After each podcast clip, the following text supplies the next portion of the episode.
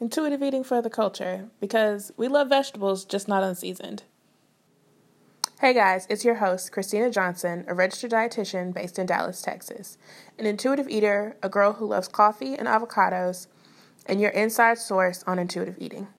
Today's episode of Intuitive Eating for the Culture is brought to you by my email course, Will I Always Be Hungry and Other Questions, a crash course about intuitive eating. I designed this course using questions that you guys have submitted to me about common places that you're getting stuck in intuitive eating and the different nuances that come with existing as a human being. So, if this is something you're, you're interested in, or maybe you're just kind of curious, sign up using the link in the show notes. Hey guys, before we start today's episode, I just wanted to pop in and share my thoughts on this whole Nike controversy, which honestly shouldn't even be a controversy, but here we are. Um, I first want to start by saying I am very grateful to see a mannequin that looks so much more like a regular person. To me, that just looks like a regular girl that I would see at a university or a nurse at a hospital. It looks like a teacher. It just looks like the every woman. And so, shout out to Nike for that. Now, my thoughts, my number one thought was that, wow, that sh- shoddy is thick. Like, that model, that mannequin really is banging, so I'm not even going to deny her anything. But my real thoughts here were is that fabric actually going to withstand the fact that her thighs rub together? Because my thighs have rubbed together probably all 26 years I've been on this earth. So um, I really need that those seams to be reinforced so that my pants don't bust open like a can of biscuits. And secondly, I was just curious if those straps are actually going to hold anything up for the more chesty women. I'm thinking of y'all. But um, the thing that I really wanted to pop in here today to really draw some attention to is the online bullying. And I'm going to call it bullying because honestly, if you're telling people what to do with their lives and to bring harms to themselves, you're a bully. And I really, I'm hoping that as you're listening to this, you're not a bully. But in case you are, go have some water. Okay, go pour yourself a nice glass of water, drink up, hydrate yourself, we think better and function better as hydrated human beings. And then go educate yourself. Go find some business to mind and stop telling people what to do with their lives, okay? I would love for you to figure out how to get the plastic out of the ocean. I would love for you to figure out how to create more sustainable resources.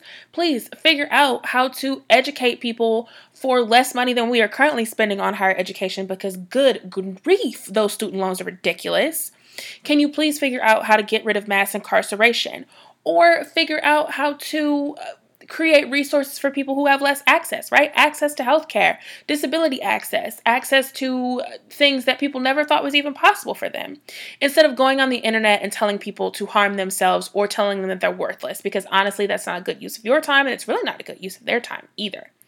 And if you are listening to this and you were on the receiving end, either literally or vicariously, I want you to know that I care about you. I see you, I respect you, I honor you, and I value you. I value you for the person that you are. I value you for the body diversity that you exist in, and I want you to know that it's beautiful. I find it absolutely and truly beautiful and remarkable that none of us really truly look alike. Uh, there's twins, but you know, for the most part, we are all individuals and we were designed that way on purpose. Your body was designed on purpose with a purpose. And so to see people hurl such ugly, vicious things at total strangers honestly blows my mind. You matter. You matter to me. You matter to people in your life. You matter. And with that, I'm going to turn you back over to today's episode. Hey guys, so we're back with another episode, and today I want to talk about Principle 7 of intuitive eating. This one is called Cope with Your Feelings Without Using Food.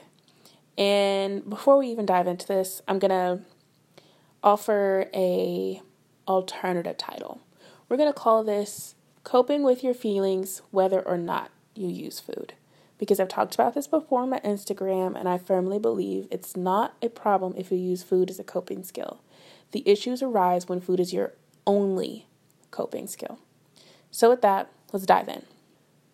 Coping skills sounds really therapy and kind of hippy dippy, but really what that means if you're not in the world of therapy, if you don't hang out with a therapist every other day, if you're not in an office full of therapists, what that means is your ability to manage your emotions using some sort of behavior.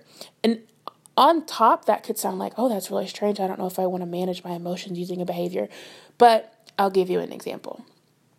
if you live with anxiety, whether it's generalized anxiety, panic disorder, OCD, right?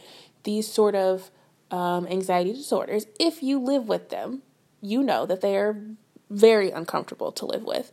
And a coping skill is not the behavior that arises with the anxiety, it is your skill that you use to manage that feeling without engaging in a maladaptive behavior. So, what I mean when I say that is like if I feel anxious, I listen to music, right?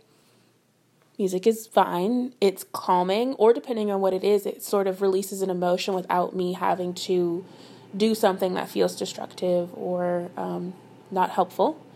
This could also be I feel stressed out in this moment or I feel overwhelmed. So I'm going to take a few deep breaths. I'm going to get up and maybe walk into a different area or maybe walk outside for a few minutes, catch my breath, and then come back inside, right? That is a coping skill. That's changing your environment in order to manage the feelings that you're feeling without them becoming overwhelming. Because we all have a life, we all have stressors, Every last one of us gets stressed about something, whether it's your health, your family, your friends, your community, politics, your uh, just there's so many things, right? Kids, husbands, wives, partners.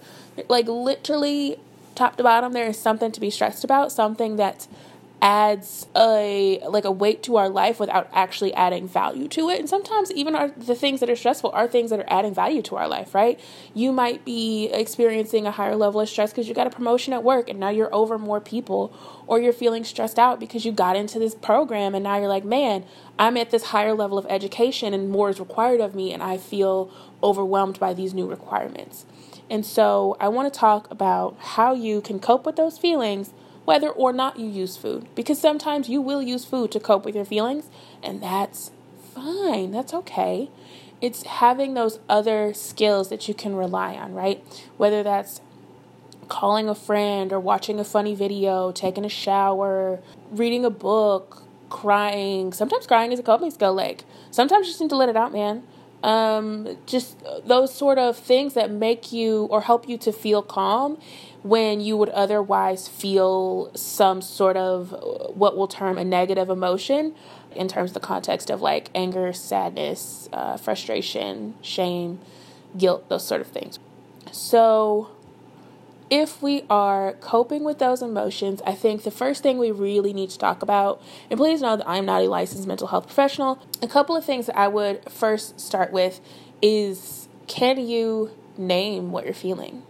I would say like 87% of the time in my life, I can name the emotion or emotions that I'm feeling. And that ability to name that emotion helps us sort of gauge what I need to do next, right? If I'm feeling angry, I'm going to do this thing. If I'm feeling sad, I'm going to do that thing. If I'm feeling happy, I'm going to do that thing. Once we can name that emotion, then it's deciding how do I respond to this emotion? Because emotions are a window into what it is that I need in that moment. You don't feel angry for no apparent reason. You feel angry because maybe you didn't feel heard or you felt betrayed, you felt uh, misunderstood, right? Whatever that, whatever communication arose that was not the communication you desired, you feel some type of way about it. And so it's understanding within yourself, like, why do I feel this way? And not in a guilting or a shaming way, but just like, hey, what happened? How do we get here?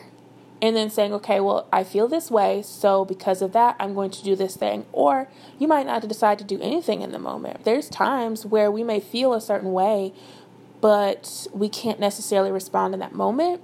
And that's okay. It's coming back to that feeling a little bit later and saying, like, do I need to do something about this now? How can I honor that feeling? What have you.